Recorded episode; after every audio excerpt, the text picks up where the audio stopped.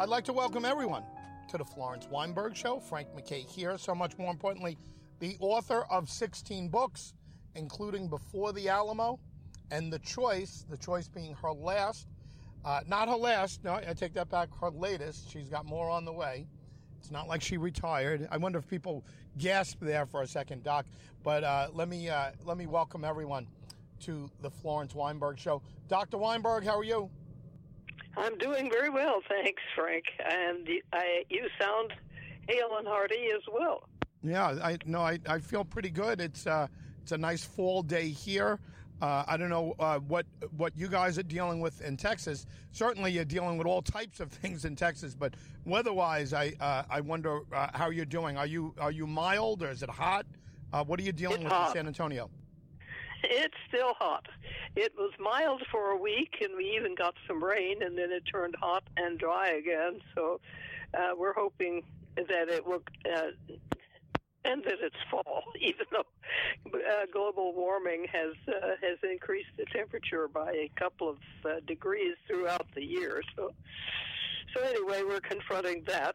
But besides the weather, of course, uh, we have um, uh, Governor uh, Ron DeSantis swooping into our state to pick up um, from San Antonio, my hometown, to pick up uh, uh, recent immigrants uh, lie to them, telling them that they are going to a big city where they'll they'll have uh, housing and jobs awaiting them, and food, and all the rest of it. Uh, and when they get to Martha's Vineyard, they discover it's not a big city, and nobody was expecting them, and they were lied to. So our local uh, authorities, the uh, the sheriff, in fact, uh, is uh, looking into uh, um, suing the governor of, of Florida for human trafficking. Oh my God! Uh, Yeah. for lying to people in order to entice them to do things that they normally would not do. Um, I think it may stick. I think uh, the suit may proceed. But anyway, that's one thing that's in the news, and the other one is, of course, uh, Putin's declaration that uh, he is uh, calling up the troops uh, in order to get 30,000 new uh, um, soldiers on the front uh, fighting um, Ukraine, trying to uh, take over Ukraine.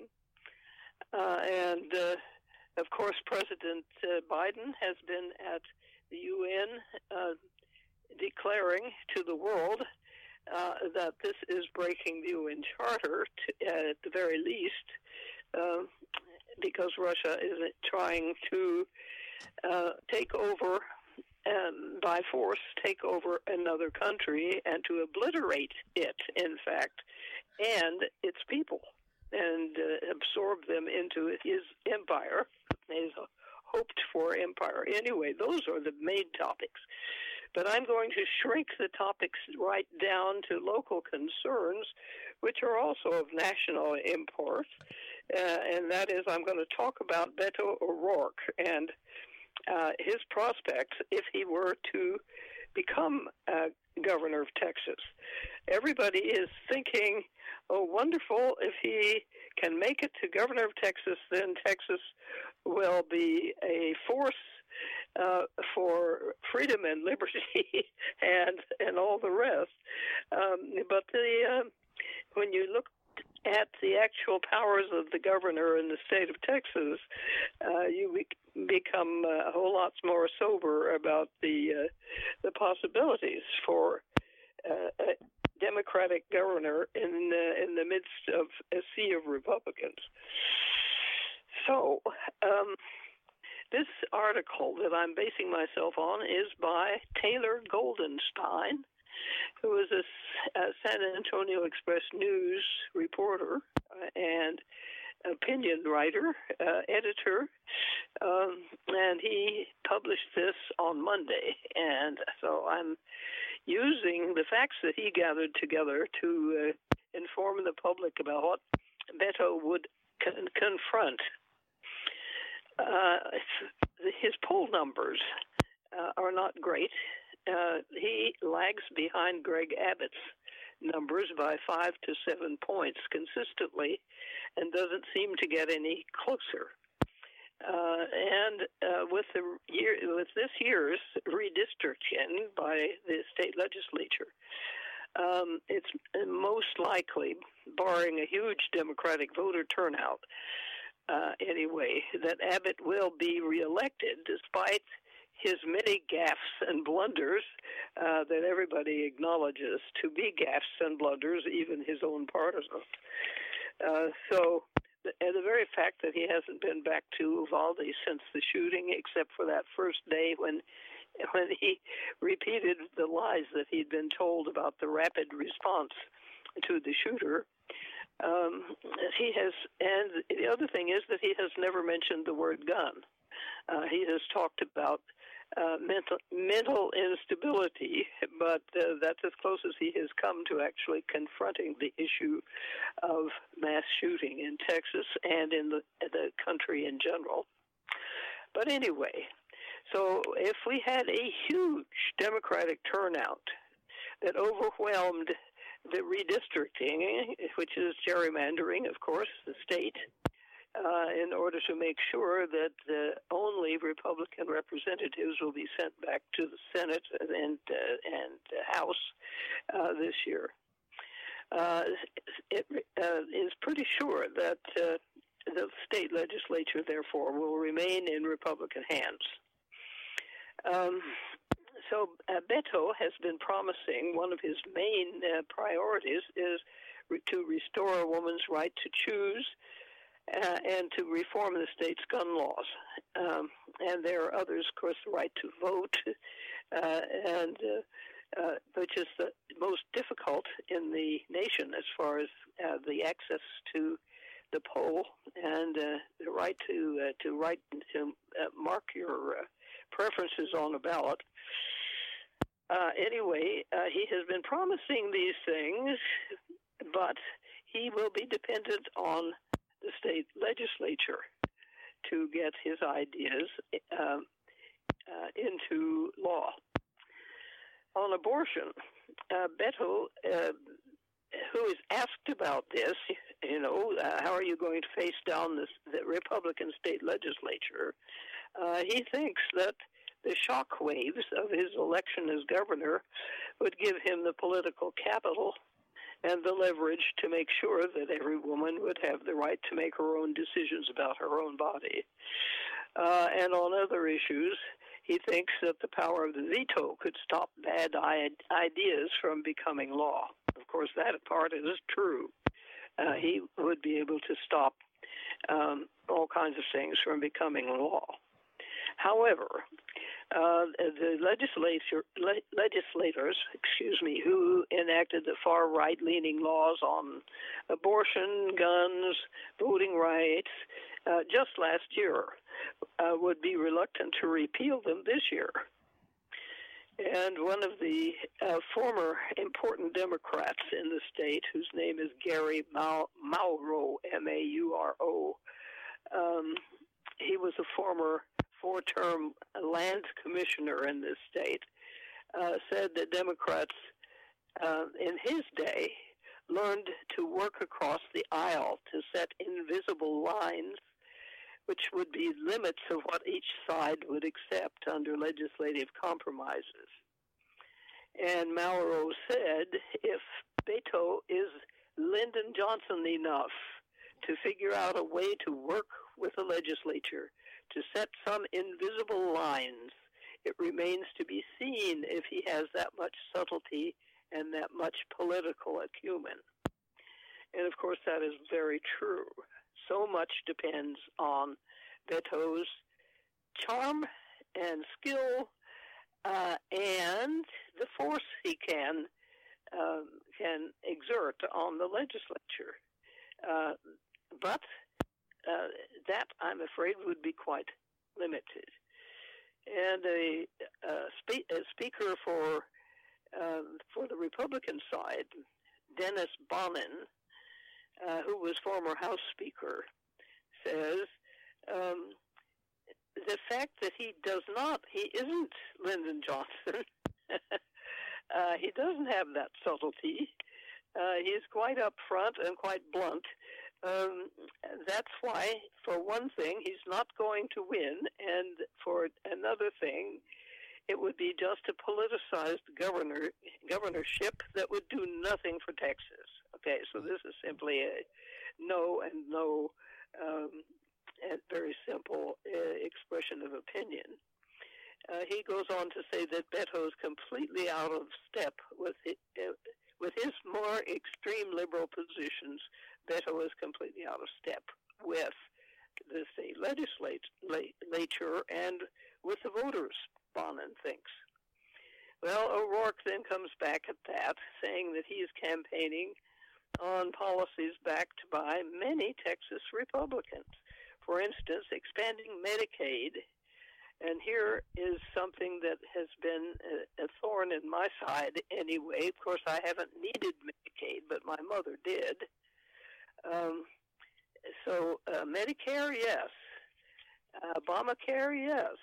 But Medicaid, no. And of course, Medicaid is what uh, helps people who fall below uh, the rather generous uh, estimate of, from of the federal government of what constitutes the poverty le- uh, level at uh, which is something something like I don't know forty thousand dollars a year or something like that. It's quite high.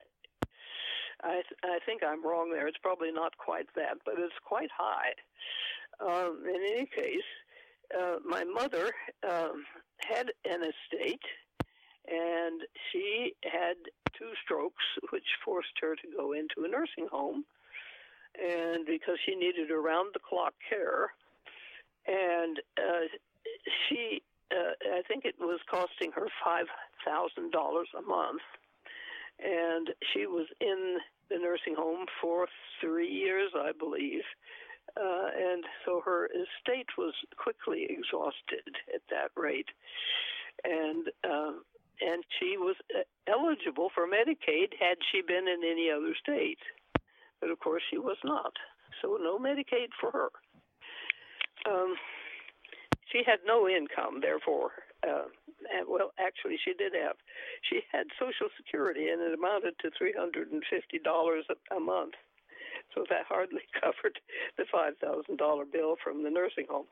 Uh, so the Medicaid, and I've heard from church, my church uh, fellow church people in the congregation, that they uh, are having a terrible time surviving because they don't have an adequate income and they cannot meet their medical bills um, because the state refuses to expand Medicaid and considered considers it a badge of honor not to do so. Yeah. Uh, so the other thing uh, O'Rourke um, is is uh, campaigning on, besides that, is increasing public education funding and and this this to me is a totally indifferent thing. Uh, if anything, I'm sort of negative about it. Uh, legalizing marijuana.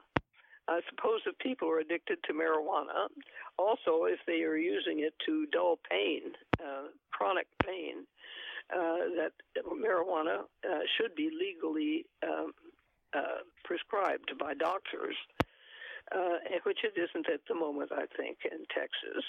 So, um, so the laws regarding marijuana should certainly be uh, liberalized. Uh, so, um, uh, O'Rourke believes that he could find common ground uh, in uh, areas such as the lack of an exception for rape and incest victims in the state abortion law because a large majority of voters actually do believe that the procedure should be permitted in those cases. Uh, and I certainly agree with that too. Uh, so there is common ground with many, many Republicans on that. And O'Rourke says that legislators, of course, represent their constituents, and therefore there's room for compromise if they actually want to represent the will of the people and he believes that many uh, state legislators are honest enough to want to do that. So he is persistently, consistently optimistic about his chances to work with his legislature, which has been exceedingly right wing for the uh, for as many years as I can think of. So um, uh, the governors of Texas have very limited powers anyway. Um, they have to. Uh, they have no cabinet, so there's no supporting group around them and they have less control over state agencies than most of their peers in other uh, in other states. Recently, however, Abbott and his predecessors, his immediate predecessors, uh, have expanded their uh, power through sheer, sheer longevity because they have stocked boards and commissions with allies. So they they have uh, allies around them because they have appointed them. Uh, Abbott has also used the disaster orders, declaring state disasters, to steer policy of border security. So the state's um, uh, deployment of, of, the Texas National Guard to the border, uh, which is a pure political stunt because they have no power to do anything down there. They can't arrest anybody. They can't detain anybody. They're just standing around down there. And uh, and of course they are uh, neglecting their duties at home while they are standing there doing nothing, and uh, they're ill housed and ill fed while they're doing that. And so there is a great uh, discontent uh, among those uh, men down uh, down there doing that work. The uh, uh, the the uh, state militia, more or less, a standing militia for the state, doing nothing on the border. But it's a political stunt so that Abbott can point to them and say, "See what I did? I sent the the state national guard to the border. Aren't I great?" so the other thing is the state's COVID response, uh, which uh, Abbott has uh, used. Uh, he has used executive order uh, to do both of those things using the um, disaster declaration as his excuse. Um, and of course, the COVID response was totally inadequate. Uh, he never uh, never mandated masks, for instance, uh, and uh, so there was always a controversy uh, when a local official would order that people wear masks during the worst of the uh, of the plague, um, eh, because the state was not mandating it. so his actions, using up various excuses such as the disaster declaration, uh, have uh, uh, they have caused great uproar. So they were publicized very well, but they didn't help anything.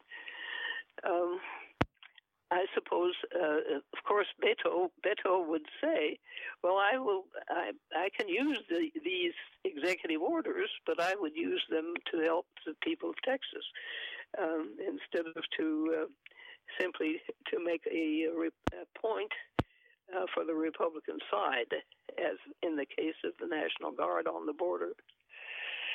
Uh, the other thing governors can do is appoint heads of boards and commissions and agencies, uh, also uh, through executive orders. But the catch is they can't fire any of the previous incumbents. So that means that Beto will be stuck with, with hundreds, if not thousands, of Republican appointees uh, who are still in their jobs when he uh, takes over as governor. So that means there'll be an army of uh, people who are not in the legislature but who have power in the state who will be against him. And of course, his most powerful bargaining chip is the veto and that is the power to nix policies like private school vouchers, uh, which Abbott has, has supported with great enthusiasm. Uh, the veto uh, also gives the governor leverage to bring people to the table and make sure to find common ground and make progress uh, because of the threat of the veto. So uh, you can say, well, if we don't modify this law that you have just passed, I will veto it. And if you want to uh, to have this part of this law go through, then you better come talk to me. Uh, and so in that way, you can make some uh, maybe find common ground and maybe make progress. Okay, so uh, a Democrat uh, Rodney Ellis uh, of Harris County, which is Houston, uh, who is a commissioner who spent 27 years on the Texas Senate, uh, said so he knows the state legislature from uh, bottom up. Uh, said that governors have overcome the office's limitations through the sheer force of their personality. So they use the bully pulpit to connect with the electorate, and that is certainly true, has happened in the past. And then there are the other officers, the main officers, the lieutenant governor, and the attorney general. What powers do they have? Could they help the governor? Uh, there is a Democratic candidate, uh, Mike Collier by name, Mike Collier, who is the nominee for lieutenant governor and he also trails uh, Dan Patrick, our present uh, lieutenant governor, by five to seven points. And the, the uh, powers of the lieutenant governor are uh, that he plays a central role in the lawmaking pro- process. He's the Senate's presiding officer, and so he assigns bills. It, very similar to uh, to McConnell's uh, power in the U.S. Senate. Uh, he assigns bills to his desired committees and chooses if and when they reach the, the floor for a vote. And that has happened to bills coming out of the House of Representatives uh, in Washington. Um, over and over, the uh, the bills, uh, such as the reform of the uh, uh, of the border uh, pr- uh, process, the uh, the immigration process. Uh, there is a bill that has been uh, carefully crafted and sent to the Senate, and it's just sitting there, moldering while the Republicans are shouting that they the border is wide open, which of course is not true. But the border procedure procedure needs to be reformed, and our uh, House has done its best to do so, but the Republican Senate, the Republicans in the Senate, that is McConnell, has refused over the years to bring it to a vote. And thanks to the filibuster, it is still unable to get to the vote.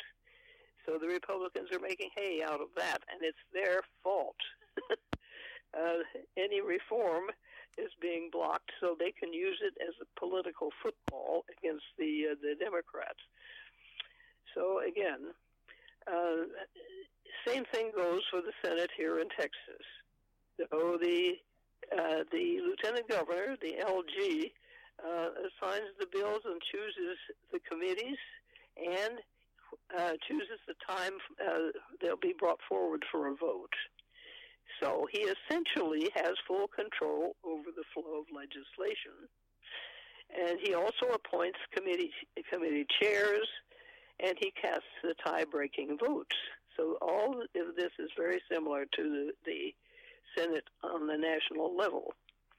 However, before each session, now here's the catch to the power of the lieutenant uh, governor. Before each session, before the uh, the Senate comes together for the year, the Senate must vote on approving the Senate rules. And the Senate rules are in a 175 page policy book. And they can deny the lieutenant governor certain powers at will. And theoretically, therefore, they could make him totally powerless by uh, saying he no longer uh, pres- uh, he would be the presiding officer, but but he would no longer be able to assign bills to his desired committees and choose when they come to the floor for a vote, and so on. So uh, everything that I just said that the lieutenant governor could do can be taken away by the Senate before the Senate even meets, uh, convenes for the year. Because what they have to do every time they, they convene is vote on the rule book and vote rule by rule. So they can hmm. uh, they can uh, repeal any of these rules for that session uh, at their will. So this is a, a, very dangerous situation for any Democratic lieutenant governor. Wow. Okay, then the other office that might or might not be able to help uh, Beto if he were elected governor is the Democratic candidate for Attorney General. And this is a woman by the name of Rochelle Garza, uh, who was a former ACLU attorney and she has already committed to not prosecuting abortion providers or anyone seeking a, an abortion or those aiding and abetting the legal um, uh, uh, uh, I'm sorry, aiding and abetting the process. Uh, she's powerless, however, to repeal uh, Senate Bill 8, which is the drastic uh, anti abortion bill that passed last year. Yeah. She could le- issue legal opinions about Republican backed laws that she thinks are unconstitutional. But this would merely serve as a political statement. It would have no uh, legislative or legal power. Her main power, therefore, would be to decide which lawsuits to pursue on the behalf of, on behalf of the state. And she has virtually no power to enact laws or to influence the enactment of laws. And so that is the that is the realistic situation uh, that would face Beto were he to be elected to the governorship of Texas, and it's a pretty grim picture. So he would be surrounded by hostile Republicans. He could not look to his lieutenant governor or his attorney general for help other than moral support. so there we are. So even if we do get him in, which everybody uh, is so optimistic and happy about the prospect of, um, he might be rendered totally powerless. Uh, and his situation would be similar to uh, uh Obama's situation in his second term. Yeah. So there you have it. Any comments? Yeah. Frank? Well, I'm gonna I'm gonna play devil's advocate on this.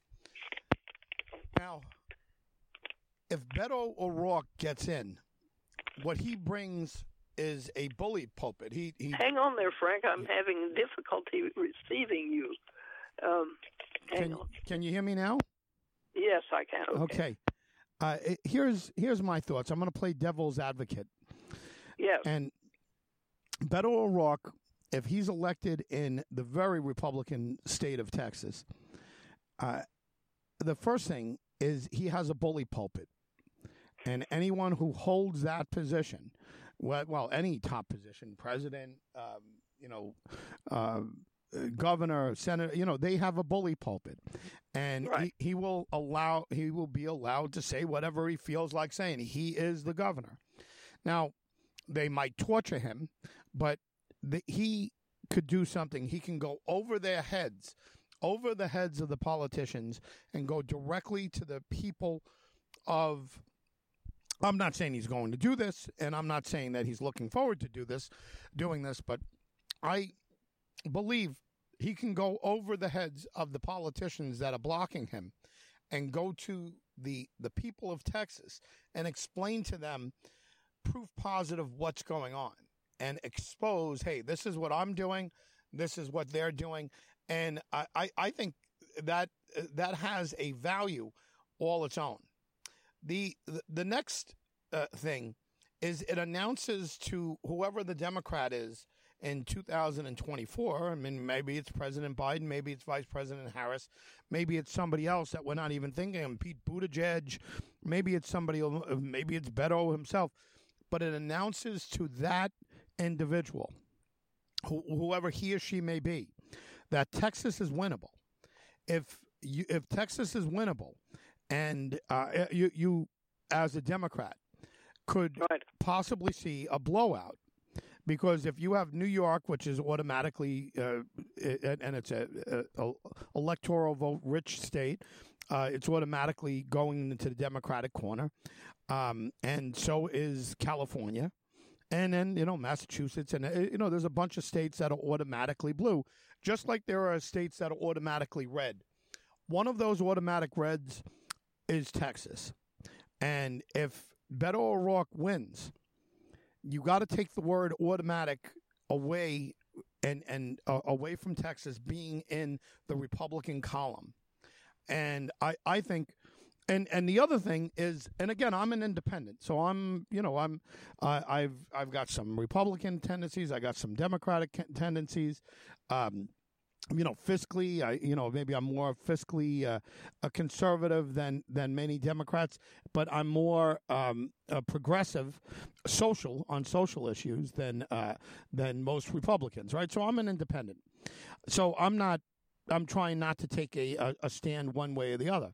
But the one thing I wouldn't want people to do that are listening is I wouldn't want that if I'm a Democrat, I would not want them to be discouraged and say, "Well, what's the use?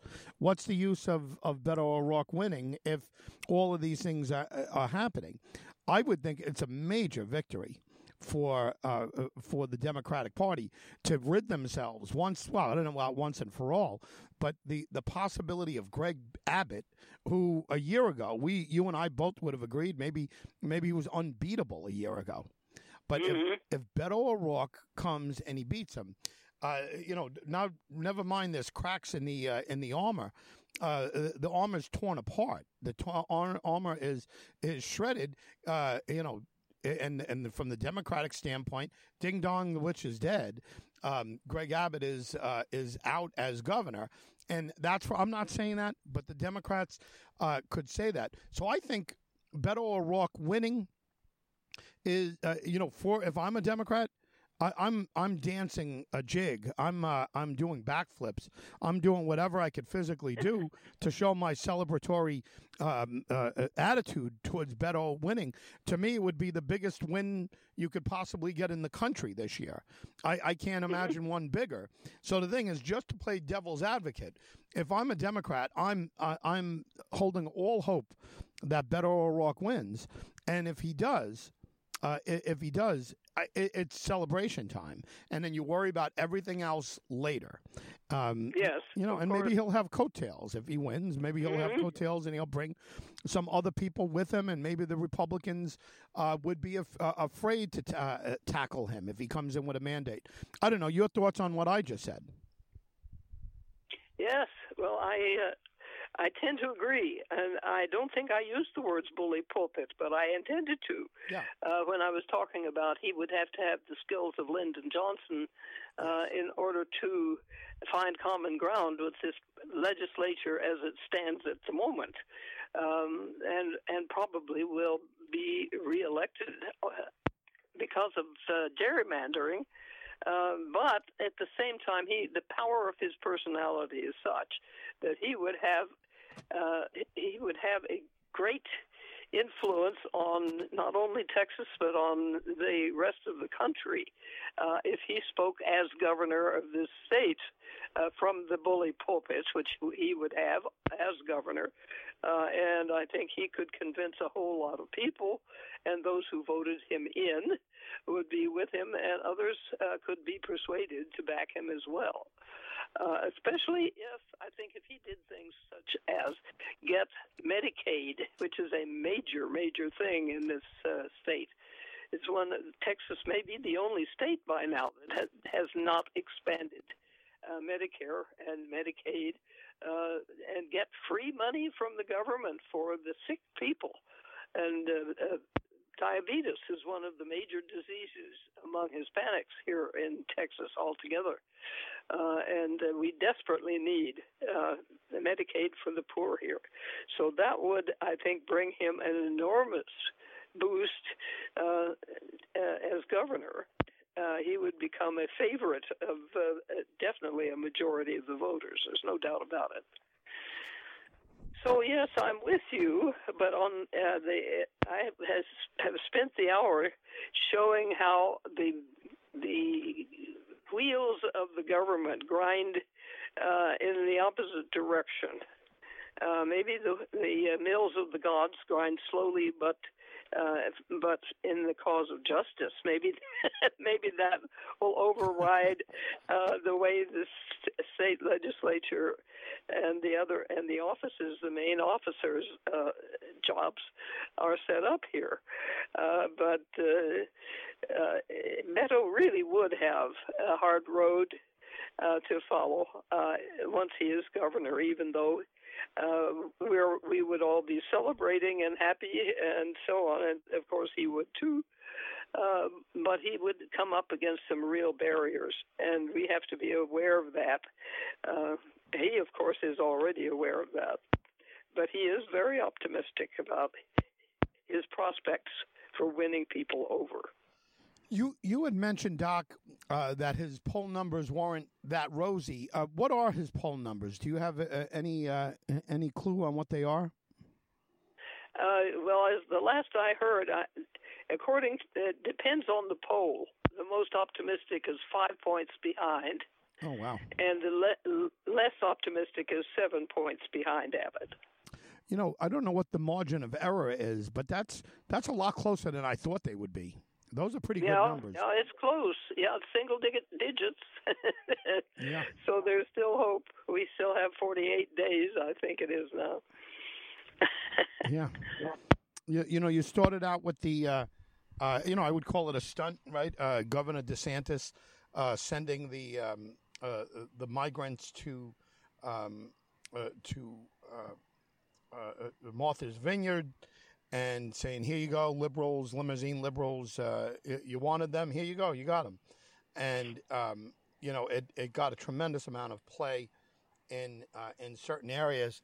Um, the the truth of the matter is that if something was done illegal, uh, then that that you know uh, I don't know if you want to call it a stunt, but some people called it a stunt, and um, and, and right. you know uh, the the governor of of Florida, um, if uh, it turns out that he's done something illegal. Now, I don't know if it's if it's up for question uh, uh, from a criminal standpoint. Um, it is federal because they crossed over borders, actually. And so I don't know that they're going to go that route. I, I don't know if that could blow up on, on the Democrats if they went after DeSantis, uh, you know, from a, a criminal standpoint, uh, because, mm-hmm. you know, it, it emboldened, I think, um, a lot of Trump supporters who were probably uh, on their way away from Trump or, or away from uh, the former president's uh, bandwagon, and, and maybe some of them, because his uh, Mar-a-Lago home got raided. Um, uh, you know, maybe some of them said, "Oh, wait a second, look, hey, Trump's right. Look what look what they're doing to him." So I think if they got to be careful uh, and again, I know you shouldn't be thinking politics when you think of the FBI and the U.S. Attorney's Office, but let's face it, uh, people, it's it's general uh, public opinion out there when you do something like that. So the, uh, question in my mind is: um, Did uh, DeSantis lose a a civil case? Because if he loses a civil case, it could be a tremendous amount of money going to the uh, the the uh, afflicted, the uh, the people that uh, feel like they've been wronged in this, which would be the immigrants, and mm-hmm. that would mean maybe Florida is going to pay the uh, uh, you know pay the bill for the uh, the quote unquote stunt, and if that happens, maybe DeSantis takes a hit. Right. Well, you know, I mean, he lied about the conditions that these people were in here in San Antonio. Uh, I happen to know that the uh, the quarters that these people uh, are living in uh, are they are clean.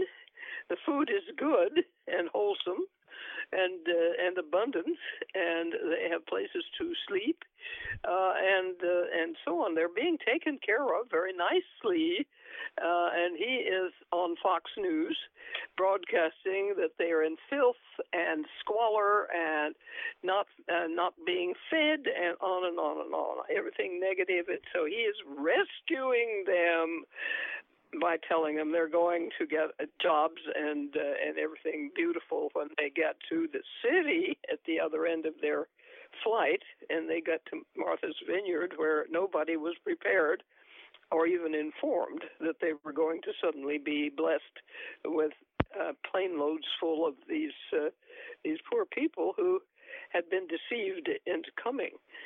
Um, so uh, the fact that they were lied to, and they continue to be lied about on Fox News. Um, uh, this borders on something criminal, actually, criminal activity to entice these people to get themselves into trouble. Mm, amazing. Uh, Doc, can uh, can you give us a final word on Beto O'Rourke? And what do you think the next time we talk about Beto will be? Will it be midterm, uh, midterm, mid uh, uh, mid October? Will it be next week? Uh, when is the next big Beto news that uh, that will uh, that will pull us and urge us to talk about him? Because he is um, like it or not, people, uh, he's a he's a national figure and he's within striking distance. That's right. That's uh, that's why I picked him. If yeah. he'd been only known here in Texas, obviously I would not have. But but he is a hope for the future of the country. So uh, so yes, uh, especially if his uh, poll numbers go above Abbott's, or even uh, even with Abbott, I may talk about him again, maybe not at this length, but I certainly will bring him up in uh, uh, in my podcasts. He is in striking distance, and uh, and he has a chance to be uh, David to uh, to the Goliath out there, and yes. Uh, and yes. change the map, change the map from from red to purple at least, right? I think if he was the governor, that you'd have to look at Texas as being in play and um, yeah, it could be uh, amazing. Dr. Florence Byham Weinberg, thank you very much. You're most welcome. And uh, yes, uh, I am an eternal optimist, so I am hoping uh, that Beto will uh, will prevail, and uh, that's the best we can do is live in hope and optimism. Frank McKay signing off. We'll see you all next time on The Florence Weinberg Show.